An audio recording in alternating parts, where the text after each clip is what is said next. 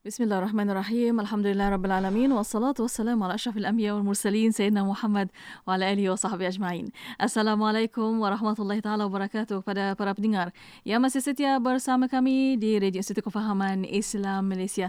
Alhamdulillah untuk waktu ini masih bersama Destinasi IKIM bersama saya Mona Jasman dan juga Syafiq Salah. Ya betul. Syukur Alhamdulillah dapat lagi kita sama-sama bertemu di sini di ruangan uh, platform kita. Alhamdulillah. Mm-hmm. Dan dalam rancangan Imanuna kita juga sedang secara langsung di Facebook Live IKIM FM dan juga di YouTube IKIM. Hmm. Anda boleh sama-sama sertai kita di situ. Jom kita boleh uh, like, komen dan yang paling penting kita share, kita kongsikan bual bicara kita pada waktu ini. Iya, insya-Allah. Untuk petang ini seperti biasa untuk hari Khamis, uh-huh. insya-Allah kita akan bersama rancangan Imanunah Iman Kami uh-huh. yang kita bawa secara langsung di FB Live IKIM FM YouTube IKIM Media dan untuk anda kita akan buka ruang dan peluang hmm. untuk anda hantarkan soalan pertanyaan untuk waktu ini bersama di WhatsApp konti 011 29 004 004 ya. dan juga boleh tinggalkan soalan anda di FB Live Ikim FM di YouTube Ikim Media. Iya, menerusi rancangan ini kita nak teruskan lagi mm-hmm. perkongsian bersama dengan tetamu kita yang dah pun bersedia di talian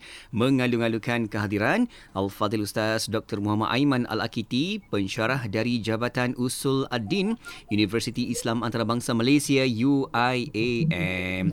Assalamualaikum, Doktor. Waalaikumsalam warahmatullahi wabarakatuh. Apa khabar kita, Doktor? Alhamdulillah, kaifa halukuma bikhair. Alhamdulillah bikhair doktor. Insyaallah daiman doktor bikhair wa bisahha jayyida insyaallah. Amin amin ya Allah. Mm-hmm. Dan uh, kita difahamkan juga doktor masih lagi berserah langsung dari bumi Indonesia doktor pada petang ni doktor. Ya saya. Allah Allah. Boleh tak doktor ceritakan sikit doktor macam mana suasana situasi meraihkan ibadah Aidil Adha di sana doktor? Ha. Alhamdulillah Idul Adha uh, yakni meriah. Mm-hmm. Uh, jadi ada yang memang banyak pondok terutamanya mm. yang boleh ada yang 200 ekor kambing. Oh. Uh, masyarakat uh, sangat-sangat antusiastik lah, antusias mm. untuk uh, berkorban dan uh, yang ini bersedekah dan berkorban di uh, mm. musim yang ini di hari raya dan juga hari mm. yang ini uh, hari ini mm-hmm. tiga hari Tashrik. Mm-hmm. Ha, cuma uh, bag- uh, bezanya dengan negara Arab mungkin bila korban memang mereka tak ambil apa-apalah. Okay. Tak bawa balik lah. Jadi budaya hmm. masak daging kat rumah tu kurang. Hmm. Tak ada. Sangat kurang. Uh, jadi yang banyak makan daging adalah fukarak wal masakin dan juga pelajar-pelajar pondok lah. Ha, kan? Diletakkan uh, pemberian tersebut di tempat yang betul kan? Orang yang layak menerimanya tu ha, hmm. ha kan? Kalau di sini kita pun sama juga. Kadang-kadang surau masjid buatnya kenduri kan? Ha, hasil daripada uh, aktiviti kurban tersebut kita boleh uh, jemput orang ramai untuk menikmati hmm. dagingnya tersebut. Masyaallah yeah. meriah tu doktor? Kita pun tengah bayang-bayang ni doktor tengah cerita masa kurban ni. Allah seronok kan?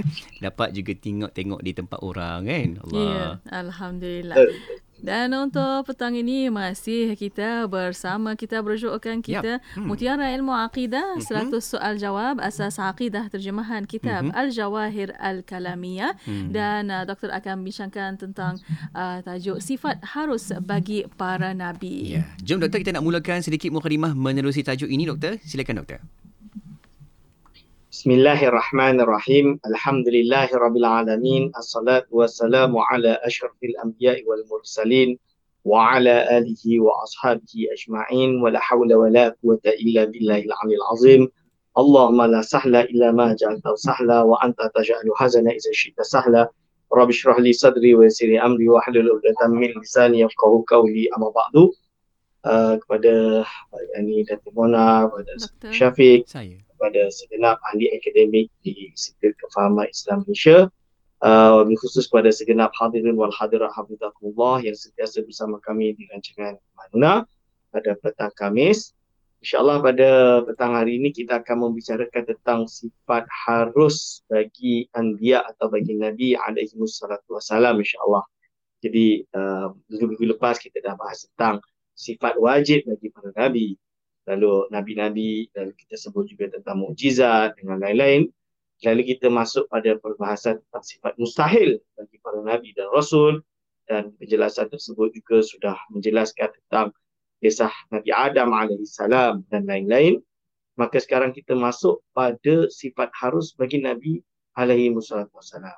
Ingat, apakah itu maksud harus? Harus adalah ma yasihu bil aqli wujuduhu wa adam. Sesuatu yang sah bagi akal untuk ia wujud atau ia tidak wujud. Ah, pos, ini perkara yang possible, yang boleh berlaku. Harus berlaku. Itu boleh terjadi, boleh tidak terjadi. Jadi akal tidak mentegah, ia tidak mungkin terjadi akal juga tidak mencegah ia mesti terjadi. Okey, ini sifat harus tuan-tuan dan puan hadirin wa hadirat. Lalu muallif berkata bismillahirrahmanirrahim su'alun. Mada yajuzu fi haqqil anbiya'i alaihi wassalatu wassalam iaitu bermaksud apakah sifat yang harus bagi para nabi alaihi wassalatu wassalam. Jadi apa sifat harus bagi para nabi alaihi wassalatu wassalam? Ha, maka jawab dia ya juzu alal anbiya'i alaihi wassalatu wassalam qul amradi al-bashariyati allati la tuaddi ila naqsin fi maratibihim 'aliyah كالأكل والشرب والجوع والعطش واقتراء الحر والبرد والتعب والراحة والمرض والصحة ومثل ذلك التجارة والاحتراف بحرفة من الحراف التي ليست دنية لأنهم بشر يجوز عليهم ما يجوز على البشر مما لا يؤدي إلى نقص. Yang bermaksud tuan-tuan dan puan yaitu harus bagi para nabi alaihi wassalatu wassalam. Berlaku perkara-perkara yang biasa berlaku kepada manusia umumnya. Jadi maksud dia iaitu para nabi dan rasul ini memiliki sifat harus. Yang akal kata ia boleh terjadi boleh tak terjadi bagi para nabi. Bukan mesti ada bukan impossible ada. Bukan. Akan tapi boleh harus apakah perkara yang harus berlaku kepada para nabi iaitu perkara-perkara yang harus berlaku kepada manusia umumnya yang mana perkara harus itu tidak mengurangkan ketinggian martabat mereka sebagai sebagai para nabi. Seperti apa? Seperti makan minum. Manusia memang makan minum. Ha ini. Maka para nabi dan rasul juga makan dan minum. Lapar dan dahaga. Ha, lapar dan dahaga. Jadi biasa para nabi juga merasakan lapar, merasakan dahaga. Ha ini. Lalu rasa panas dan sejuk. Ha, jadi dia kadang merasa panas, merasa sejuk, ha, iaitu penat, merasa penat, rehat, sakit dan sihat. Jadi harus bagi para Nabi dan Rasul itu ada rasa penat dia. Ada rasa dia perlu rehat dia. Ada dia dah dalam keadaan cergas dia. Ada keadaan dia merasakan sakit. Jadi bukan tidak harus bagi para Nabi dan Rasul itu. Sakit harus. Bukan tak boleh. Boleh. Dan juga sehat. Kerana apa? dan harus bagi mereka berjual beli. Jadi bagi para nabi dan rasul ini harus bagi mereka memiliki pekerjaan seperti transaction iaitu berjual beli. Ha, jadi biasa seperti baginda wasallam ha, pernah menjadi uh, seorang uh, pemimpin yang membawa caravan membawa, membawa rombongan dagangan pada waktu itu uh, sebelum menjadi para uh, sebelum menjadi nabi dan rasul. Itu bagi dia salam uh, pernah menjadi iaitu orang yang mewakili atau membawa harta Sayyidatuna Khadijah radhiyallahu anha. Uh, yang nanti setelah itu Sayyidatuna Khadijah radhiyallahu anha menikahi baginda sallallahu alaihi wasallam dan juga uh, ada para anbiya uh, mereka bekerja dengan berbagai pekerjaan dengan syarat pekerjaan itu tidak menjatuhkan derajat mereka ha, dan bekerja dengan pekerjaan yang tidak hina. Ha, bukan pekerjaan seperti melazimi perkara yang najis. Kerana kalau dia melazimi perkara yang najis, membuatkan orang menjauh daripadanya. Padahal dia Nabi yang mana dia menyeru umat untuk bersama para anbiya tadi iaitu menyuruh umat untuk bersamanya ha, untuk membawa kepada kebaikan. Ini. Kerana apa? Li'annahum kerana mereka semua itu basyarun iaitu manusia. Ha, jadi yajuzu alaihim ma yajuzu alal bashar. Harus bagi mereka apa yang harus bagi manusia lainnya. Dan dia manusia juga. Mimma la yuaddi ila nafsi. Dengan syarat ia adalah tidak perkara yang mengurangi martabat mereka sebagai Nabi. Hadirin wal hadirat. Alhamdulillah. Baik. InsyaAllah kita akan sambung lagi setelah ini. Dr. Syafiq.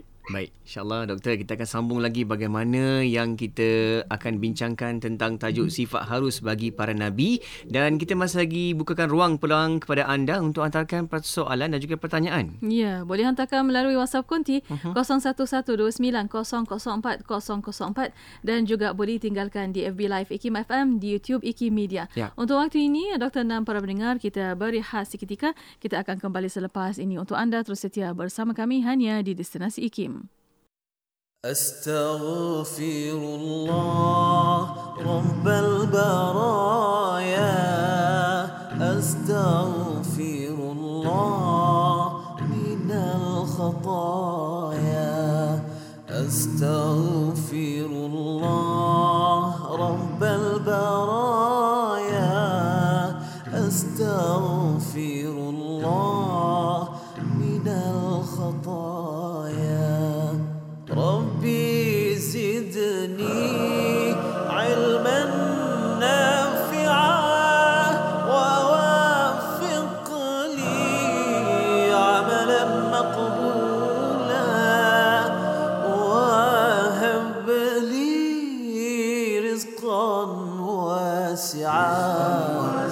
تب علي توبة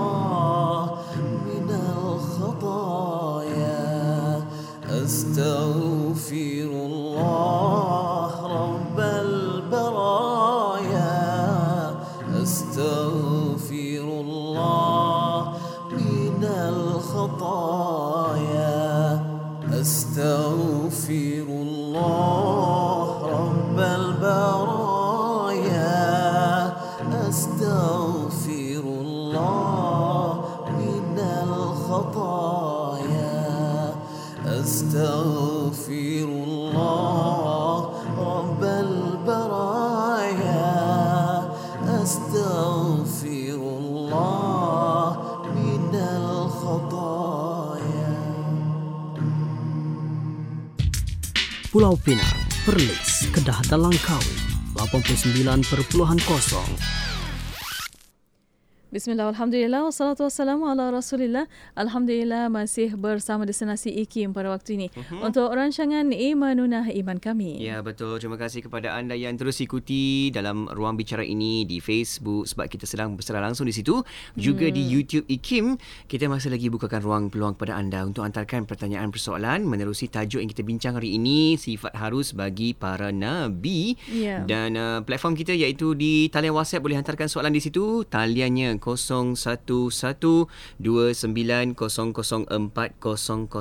dan juga boleh letakkan soalan pertanyaan anda di ruangan komen di Facebook dan juga di YouTube. Ya, betul. Dan uh, masih bersama Dr. Aiman Al-Akiti uh, untuk tajuk petang ini sifat harus bagi Nabi alaihi salam. Ya, silakan doktor.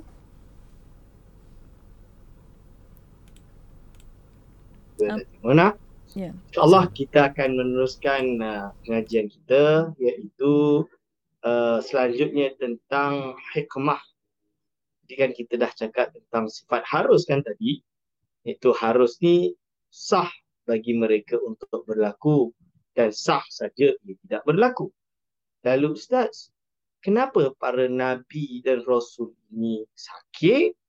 Kenapa para Nabi dan Rasul ini um, dalam keadaan tenat maksud dia ialah sakit tenat misalnya dia atau merasakan uh, sengsara bukan sengsara alam iaitu sakitlah bahasa Arab dia alam penyakit dan penderitaan lah, kita kata. Ha, ini macam mana boleh? Maka dijawab oleh muallif itu soal ma al hikmatu fil luhuqil amrabi wal alami bil anbiya'i alaihi wassalam yang bermaksud soalan apakah hikmah para nabi alaihi wassalatu wassalam ditimpa penyakit dan penderitaan. So apa hikmah dia? Jawapan dia Al-hikmatu fil luhuqil amrabi wal alami bil anbiya'i alaihi wassalatu wassalam ma'a kaunihim khairal bariyah wa kaunu sahatihim min al-uyubi bariyatan ay yu'azzima ajrahum wa yudhhira wa yudhhira fi ta'ati Allah yani sabatahum wa sabrahum li ajli an tata'assa bihim an-nas. Yang bermaksud hikmah para nabi alaihi wassalatu wassalam ditimpa penyakit. Jadi dia boleh sakit. Maradun tu macam dalam keadaan sakit lah uh, berpenyakit penyakit lah penyakit uh, wal alami dan penderitaan merasakan alam merasakan sakit uh, contoh dia walaupun mereka adalah sebaik-baik manusia Ha, yang ini mereka kan ambil Nabi ni berarti derajat mereka kan sangat tinggi tuan-tuan dan puan Sangat tinggi. So, macam mana boleh pula mereka terkena sakit? Apa hikmah dia? Hikmah di sebalik itu Ha, iaitu apa? Dan hikmah mereka terhindar daripada kecacatan dan mereka juga adalah tidak memiliki cacat seperti buta atau penyakit yang menjauhkan manusia, leprosy dan lain-lain ha, adalah apa? Ialah agar menjadi besar pahala mereka. Jadi ini menunjukkan dalam kondisi, condition seperti itu pun para Nabi dan Rasul boleh berdakwah istiqamah. Nauzubillah min zalik terkena pada kita umat Islam ni, ha, umat Nabi Muhammad SAW ni, ha, dah tak ada Nabi dan Rasul setelah baginda wasallam. Sedangkan kita pula baru terkena ujian sikit, dah putus asa. Baru terkena dugaan sikit, dah menyesal. Baru apa baru terkena beberapa dugaan dah tak nak berdakwah misalnya ha, tak boleh lah. Tak boleh macam tu. Lihat mereka para anbiya dan rasul. Mereka kena sakit. Mereka ada dalam keadaan berbagai keadaan. Kesusahan yang menimpa, balak yang menimpa mereka. Akan tetapi mereka tetap teguh, tegah, apa tegar. Tetap tegar untuk meneruskan dakwah. Menyampaikan yang hak. Ha, melarang yang batin. Ini contoh dia. Menjadi besar pahala mereka dan menzahirkan keteguhan dan kesabaran mereka. Dia menzahirkan keteguhan dan kesabaran mereka dalam melakukan ketaatan kepada Allah Subhanahu Wa Taala. Ha, jadi dalam ketaatan untuk buat taat kepada Allah ni mereka tunjukkan yudhir fi taatillahi taala sabatahum. Sabat itu adalah keteguhan mereka tetap istiqamah. Ha, ini. Ha, lalu supaya manusia boleh mengambil mereka sebagai contoh teladan. Ha, ini sebagai contoh teladan kita tengok bagaimana baginda sallallahu alaihi wasallam berdakwah dah kena macam tu padahal ini kekasih Allah. Ha, kekasih Allah. Nabi Muhammad SAW manusia yang terbaik, makhluk yang terbaik pun menerima dugaan dan sabar. Kita macam mana? Ha, ini. Itu dia tuan-tuan. Kerana apa? Kerana ini adalah teladan buat kita. Ni contoh teladan apabila ditimpa balak dan musibah. Ha, iaitu apabila terima apa ditimpa balak dan musibah dan supaya mereka tahu bahawa dunia adalah tempat balak dan ujian. Biarlah balak dan ujian itu berlaku di dunia ini daripada nanti di akhirat dicuba untuk masuk dalam api neraka dulu na'udzubillah min zalik. Ha, masa dicuba ini adalah diazab dahulu. Ha, kita tak nak. Biarlah kesusahan di dunia daripada di akhirat. Ha, tapi Ustaz, saya tak kuat So kita doa kepada Allah SWT supaya Allah SWT janganlah menurunkan apa-apa balak kepada kita yang membuatkan kita tak kuat. Ataupun kalau boleh tak nak ada ujian yang berat-berat pun. Nak ringan-ringan sahaja. Ha, nak ringan-ringan kita berharap, kita berdoa kepada Allah. Apapun itu, segala ujian itu, ia memang datang daripada Allah Subhanahu Wa Taala. Kita juga mohon kepada Allah agar supaya hati kita tetap teguh, tegah, tegar, kuat untuk menghadapi iaitu ujian dan balak yang didatangkan atau diuji kepada kita. Ha, ini. Ha, dan supaya mereka tahu bahawa dunia adalah tempat balak dan ujian.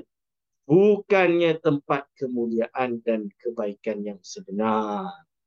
Ha, jadi ujian ini kita bukan menilai benar dan tidaknya melihat dari segi seseorang itu banyak apa followersnya seorang itu uh, terkenal sebagai seorang selebritinya atau seorang itu berjaya dalam perniagaannya atau berjaya di dalam politiknya bukan akan tapi kita melihat bagaimana seseorang itu dengan ilmunya dan mengamalkan ilmunya.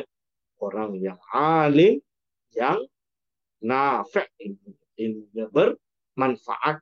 Ha, kerana yang kita tak nak, yang ada ilmu tidak bermanfaat atau orang yang jahil. Jadi kemuliaan ini bukan uh, kebaikan, kekayaan dan lain bukan yang ada di dunia. Dunia ini tempat ujian dan supaya tidak ada orang yang menganggap bahawa Nabi itu adalah Tuhan dan juga supaya orang faham, orang tahu bahawa Anbiya ini bukan Tuhan. Allah adalah Allah. Makhluk adalah makhluk. Ha, apabila mereka melihat para Nabi itu menerima mukjizat yang hebat, yang zahir pada diri mereka itu. Ha, kerana perkara itu adalah pemberian yang Allah berikan kepada mereka bukan menunjukkan mereka itu Tuhan. Bila misalnya dan supaya mereka tahu maksudnya para manusia tahu bahawa perkara itu terjadi kerana dikehendaki oleh Allah. Ha, biar dia orang tahu perkara ini semua berlaku adalah kerana kehendak iaitu iradah Allah Subhanahu Wa Taala untuk menurunkan perkara tersebut dan itu adalah ciptaan Allah. Nah, ya, segala sesuatu kan datang daripada Allah dan sesungguhnya para nabi itu sekali apa sekalipun besar kedudukan dan tinggi martabat mereka yang insyaAllah kita akan syarahkan sebentar lagi. Baik. InsyaAllah doktor kita akan sambung lagi tajuk mm-hmm. ini. Kita akan kupas satu persatu supaya kita faham bagaimana keadaan sifat Nabi di situ dan itu adalah uh, satu kefahaman akidah untuk kita semua. Okay? Yeah. Dan uh, kita juga masih lagi bukakan ruang peluang kepada anda untuk hantarkan soalan pertanyaan menerusi talian WhatsApp konti 011290040004. Mm-hmm. Ada sahabat kita juga bertanya, Doktor, haruskah para Nabi tersilap dalam membuat sesuatu keputusan? Keputusan. Ha, kejap lagi doktor akan berikan uh, panduannya di situ. InsyaAllah. Ya, insyaAllah. Ya. Dan untuk waktu ini, kita berehat sekali lagi. Mm-hmm. Kita akan kembali selepas ini. Untuk anda, terus setia bersama kami hanya di Destinasi IKIM. Kota Kinabalu 93.9 FM.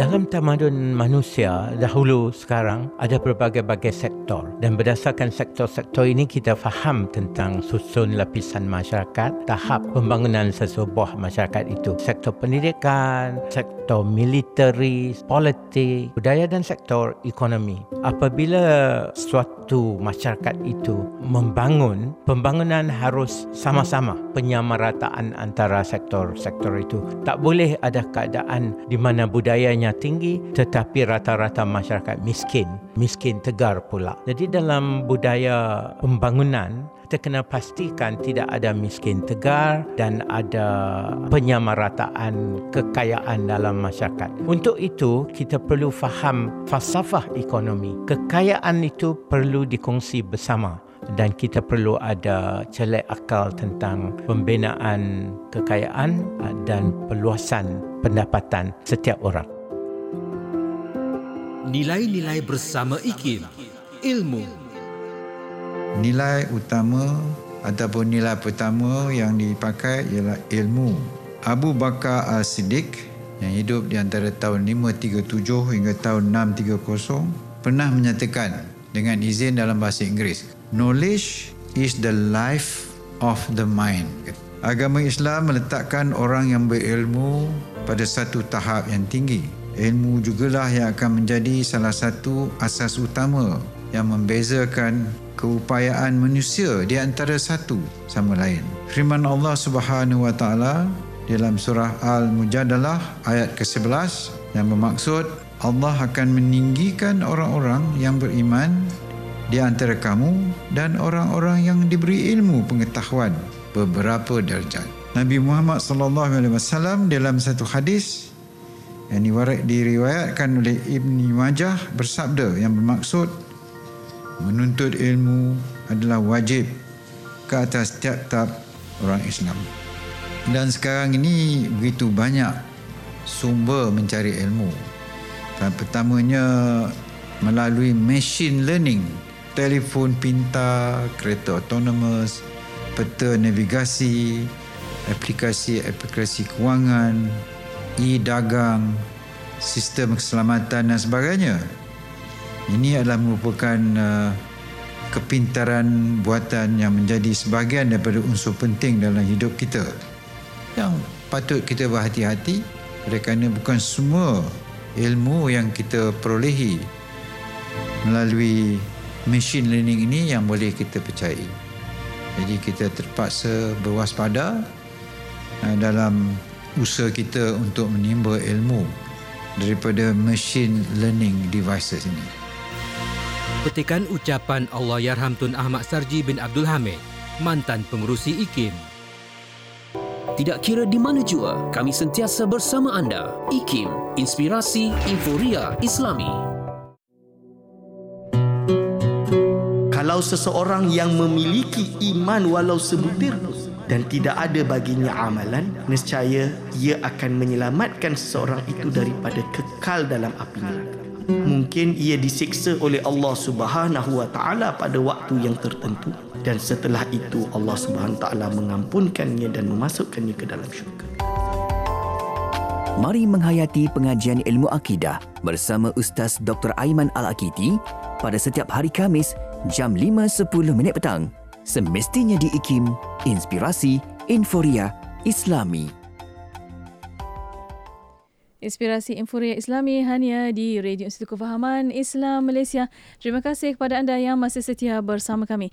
Untuk waktu ini, uh, Destinasi IKIM masih bersama untuk rancangan Imanunah Iman kami. Ya, betul. Dan kita sedang bersiaran langsung di Facebook Live IKIM FM dan juga di YouTube IKIM. Jom uh, kita ajak mm-hmm. anda untuk ke laman sosial kita di situ untuk kita sama-sama boleh tengok, tonton secara langsung dan komen, like serta share eh, perkongsian kita pada petang ini. Kita bincang dengan tajuk kita iaitu sifat harus bagi Nabi. Mm-hmm.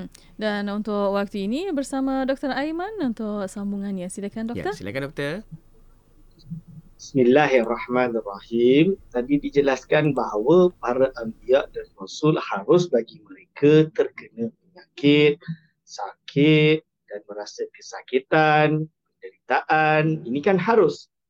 Ha, dan dijelaskan kenapa harus, apa hikmah dia. Mereka kan Nabi. Allah sayang mereka. Allah cinta mereka. Kenapa Allah biarkan mereka terkena perkara-perkara ini? Ha, dijawab oleh ulama ahli sunnati wal jamaah bahawa harusnya perkara itu berlaku adalah untuk menunjukkan ketinggian derajat mereka. Menunjukkan bahawa mereka ini walaupun manusia seperti kalian semua, seperti kita semua, tapi mereka tetap teguh di dalam dakwah. Ha, dan membezakan bahawa mereka ini bukan Allah, bukan Tuhan, tapi mereka ini manusia adalah makhluk. Mereka ini makhluk. Ha, dan bila mereka ada mukjizat, tapi mereka tetap sakit, mereka tetap meninggal dunia, tetap wafat. Ini menunjukkan bahawa mereka makhluk. Tapi bukan calang-calang makhluk. Ha, dan sesungguhnya diteruskan oleh mu'alif dan sesungguhnya para nabi itu sekalipun besar kedudukan dan tingginya martabat mereka, mereka adalah hamba Allah yang lemah tidak mampu untuk mendatangkan manfaat dan menolak kemudaratan. Hakikatnya tuan-tuan dan puan-puan, hakikatnya tuan-tuan dan puan-puan, hadirin wal hadirat Allah, segala makhluk ini tidak mampu mendatangkan manfaat dan menolak kemudaratan kerana hakikatnya semuanya berlaku adalah kerana iaitu ilmu iaitu dengan iradah dan juga kudrah Allah Subhanahu wa taala semata-mata. Hakikatnya. Ha ini. Jadi apabila kita melihat para nabi dan rasul mereka sakit, ha, mereka boleh uh, terkena penderitaan menunjukkan bahawa mereka ini walaupun derajat derajat mereka tinggi, mereka adalah makhluk Allah Subhanahu wa taala.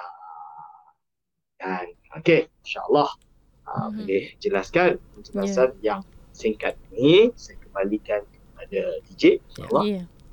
Ya doktor, terima kasih atas pencerahan dan uh-huh. untuk waktu ini ada soalan di WhatsApp konti 0112900404 uh-huh. bertanya doktor, haruskah para nabi tersilap dalam membuat sesuatu keputusan? Ya. Silakan ya. doktor. Silakan doktor. Bismillahirrahmanirrahim. Dalam hal ini ulama berbeza pendapat dalam berbagai isu.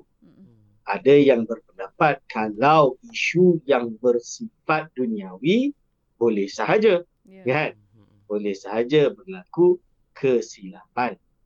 Ha, dan sedangkan ada pula ulama yang berpendapat di dalam urusan syariat, ini dia kata iaitu fil umur syar'iyyat hmm. allati lam ya'ti wahyun fiha hmm. yang mana urusan syariat yang belum lam ya'ti itu belum datang belum hmm. sampai wahyu pada perkara tersebut ha kan? Jadi wahyu belum turun istilahnya. Ha dan wahyu taju ila ma'rifati hukmi syar'i ini asyarifiha dan di, diperlukan untuk mengetahui hukum syariat tersebut maka apakah harus berlaku kesalahan? Maka dijawab oleh ulama fadhahaba kathirun minal asyairah jadi sebahagian besar atau ada banyak ulama asyairah kurang macam itulah. Jadi ada sebahagian lagi kata tak boleh sama sekali sebahagian lagi dan banyak di kalangan ulama asyairah di kalangan ahli jemaah hmm. bermilih pendapat ila annal khata'a jaizun alaihi sallallahu alaihi wasallam. Boleh berlaku bagi bagi nabi Muhammad sallallahu alaihi wasallam misalnya. Wahwal al-mukhtar ini pendapat yang dipilih lil amidi wa ibn al-hajid bagi imam amidi dan ibn hajid hmm. wa kamal ibn himam. Ha, dan kamal ibn humam wastadala mereka menjadikan dalil iaitu apa? Uh, kalaulah perkara tersebut tidak harus berlaku kesalahan sama sekali dalam ijtihad Nabi Muhammad SAW lama waqa'a maka takkan terjadilah. Akan tetapi lakinnahu waqa'a. Kenyataannya dalam sejarah ia pernah berlaku. Hmm. fakana jaizan. Maka oleh sebab itu harus ia berlaku. Dalilnya apa dalil ia pernah terjadi adalah ketika mana baginda sallallahu alaihi wasallam mengambil fidyah uh, mengambil fidyah daripada uh, perang Badar kan? Uh, mengambil fidyah daripada perang Badar uh, lalu Allah Subhanahu wa taala memberikan peringatan kepada baginda Nabi Muhammad SAW dalam dalam firman-Nya maka nali nabiyyin an yakuna lahu asra hatta yuskhina fil ardi ila akhirih iaitu surah al-anfal ayat 67 68 Ha, ini boleh dilihat penjelasan lebih banyak di dalam uh, kitab-kitab usul fiqah contoh dia. Jadi kalau perkara tersebut belum ada wahyu, apabila sudah ada wahyu, maka tidaklah kan? Ha, maka tidaklah terjadi kesalahan. Ha, ini yang dijelaskan oleh oleh ulama. Tapi kalau urusan dunia tak ada masalah. Kita bicara kalau urusan syariat yang belum sampai kepada wahyu. Mm-hmm. Okey, hmm. insya-Allah mungkin jelaskan soalan tersebut. Ya, insya-Allah. Okey. Mm-hmm. Seterusnya doktor ada soalan yang kita dapat uh, bagaimana kita mahu menjawab dan menyanggah sesetengah pemikiran atau ideologi yang mengatakan darjat para nabi sama dengan manusia. Walhal telah banyak disebut oleh jumhur ulama bahawa Nabi Muhammad sallallahu alaihi wasallam adalah semulia-mulia makhluk. Mohon pencerahan doktor. Silakan. Bismillahirrahmanirrahim. Kita kena jelaskan maksud ayat Qul innama ana basyarun mislukum yuha. Kan? Ha, kan? Maksud dia apa? Iaitu Rasulullah sallallahu alaihi wasallam uh, iaitu uh, baginda sallallahu alaihi wasallam uh, dikatakan innama ana basyarun iaitu aku ini seorang manusia seperti kalian semua tapi yuha ini perbezaannya. Jadi kita apabila bicara kalau kita kalau ada yang menganggap Nabi Muhammad SAW itu sebagai manusia biasa yang sama dengan kita dan tiada keistimewaan ha, dianggap tak boleh untuk diagungkan sama sekali itu salahlah. Dan ini perlu ditegur kerana jelas baginda SAW adalah manusia yang seabdal-abdalnya. Afdalu khalqillah. Di manakah terletaknya ha, perbezaan antara baginda Nabi Muhammad SAW dengan kita manusia, kita ni, yang manusia biasa ni, di mana perbezaan dia? Yuha. Ini, iaitu dia diberikan wahyu. Kita ni tak diberikan wahyu. Kalau ada yang anggap, Ustaz, ala wahyu je pun. Ha, kan? Eh, wahyu, wahyu. Wahyu itu satu perkara yang azim, ha, yang besar. Iaitu mendapatkan risalah daripada Allah SWT secara langsung. Ni. Maksud dia dengan perantaraan Malaikat Jibril alaihi salam. Ha, ini bukan ilham. Kalau ilham tu mungkin harus terjadi pada selain para anbiya dan rasul. Tapi kalau wahyu, ia hanya kepada para nabi dan rasul. Ia menjadikan syariat. Ha, menjadi tuntutan kepada sekalian umat. Ha, untuk diikuti. Dan inilah keagungan Nabi Muhammad SAW. Jadi kita tidak boleh menganggap Nabi Muhammad itu hanya seperti manusia biasa yang tak ada derajat yang tinggi, yang tak perlu untuk dihormati, diagungkan. Tidak. Kita justru mengagungkan Nabi Muhammad SAW wasallam di dalam akhlaknya, di dalam uh, budi pekertinya, dalam pakaiannya, di dalam semuanya. Hmm. Sebab itu Imam Tirmizi mengumpulkan hadis-hadis uh, karakter bagi dia SAW dipanggil dengan Asyama'il Al-Muhammadiyah, yeah. Asyama'ilun Nabi. Ha, dalam kitabnya yang terkenal. Biar kita kenal. Inilah baginda SAW. Pakaian dia macam mana pertuturannya macam mana, sabdanya macam mana, sikapnya macam mana, Masya Allah. Kalau nak banding dengan kita ni, Syafiq, hmm. jauh lah. Maksudnya kita ni, hmm. kesabaran baginda SAW, kita dah tak ada nak ikut. Hmm. Akhlak baginda kita dah tak terikut, nak ikut. Tapi susah nak ikut. Ha, kan? Tapi kita at least, kita kenal dan kita cuba. Itu hmm. insyaAllah. Hmm. Okay, itu dia mm-hmm. kan uh, bagaimana yang kita perlu jelas ayat-ayat Allah sediakan kepada kita yeah. dan akan terus sentiasa menjadi rujukan tetapan sepanjang masa untuk kita dapatkan panduannya. Ya, yeah, insya-Allah. Dan untuk waktu ini doktor hmm. dah tinggal sedikit masa lagi untuk kesimpulan dan kata-kata terakhir daripada doktor silakan. Yeah, silakan doktor. Bismillahirrahmanirrahim. Kesimpulan kita pada petang hari ini bahawa para anbiya dan rusul ini adalah orang-orang yang dipilih oleh Allah Subhanahu wa taala uh, dalam ilmunya yang qadim sejak azali lagi sudah dipilih oleh Allah Subhanahu wa taala. Mereka adalah para anbiya, mereka adalah para rusul. Uh, walau bagaimanapun Allah jadikan mereka sebagai manusia seperti kita. Hmm. Yang kita lihat dia nampak macam kita. Makan, minum, berkahwinnya, ada anak, boleh hidup, boleh meninggal, dilahirkan aa, dan wafat. Kan? Seperti kita. Tapi walau bagaimanapun mereka jelas lebih unggul daripada kita. Dalam banyak hal yang menyebabkan kita sebagai umat ini patut menjadikan mereka para anbiya dan rasul terutamanya Nabi Muhammad sallallahu alaihi wasallam sebagai uswatun hasanah kita ha, lihat keteguhan mereka dalam dalam perjuangan agama ini walaupun berbagai balak dan cubaan yang menimpa mereka apakah kita baru kena sikit dah putus asa yeah. kan wassalam dah ha. ha ini ini benda yang kita kita saya sendiri belajar perkara tersebut Oh, okey. Berarti kita kena ibrah. Ha, sebab tu kita ada ada perancangan ibrah kan? Ya. Untuk ibrah. Ha, insya-Allah. Okey, insya-Allah. Mm-hmm. Aktafi bihadza qadar aku lu qauli hadza astaghfirullah li wa lakum. Ya, Alhamdulillah. Di akhirnya kita terima kasih banyak-banyak. Jazakallah ana kulla khair Dr. Mm-hmm. Aiman. InsyaAllah ha, ada kesempatan kita akan jumpa lagi. Assalamualaikum. Waalaikumsalam warahmatullahi wabarakatuh. Alhamdulillah. Terima kasih kepada rakan-rakan sahabat penonton yang ikuti mm-hmm. kita di platform media sosial di Facebook dan juga di YouTube IKIM. Jangan lupa terus komen, like dan juga share ha, dalam bicara kita pada petang ini. Semoga mm-hmm. penuh bermanfaat kepada sahabat-sahabat kita yang lain juga. Ya, insya-Allah. Dan untuk para pendengar, terima kasih kepada anda mm-hmm. dan untuk anda terus setia bersama kami di Destinasi IKIM, Inspirasi Infuriah Islami.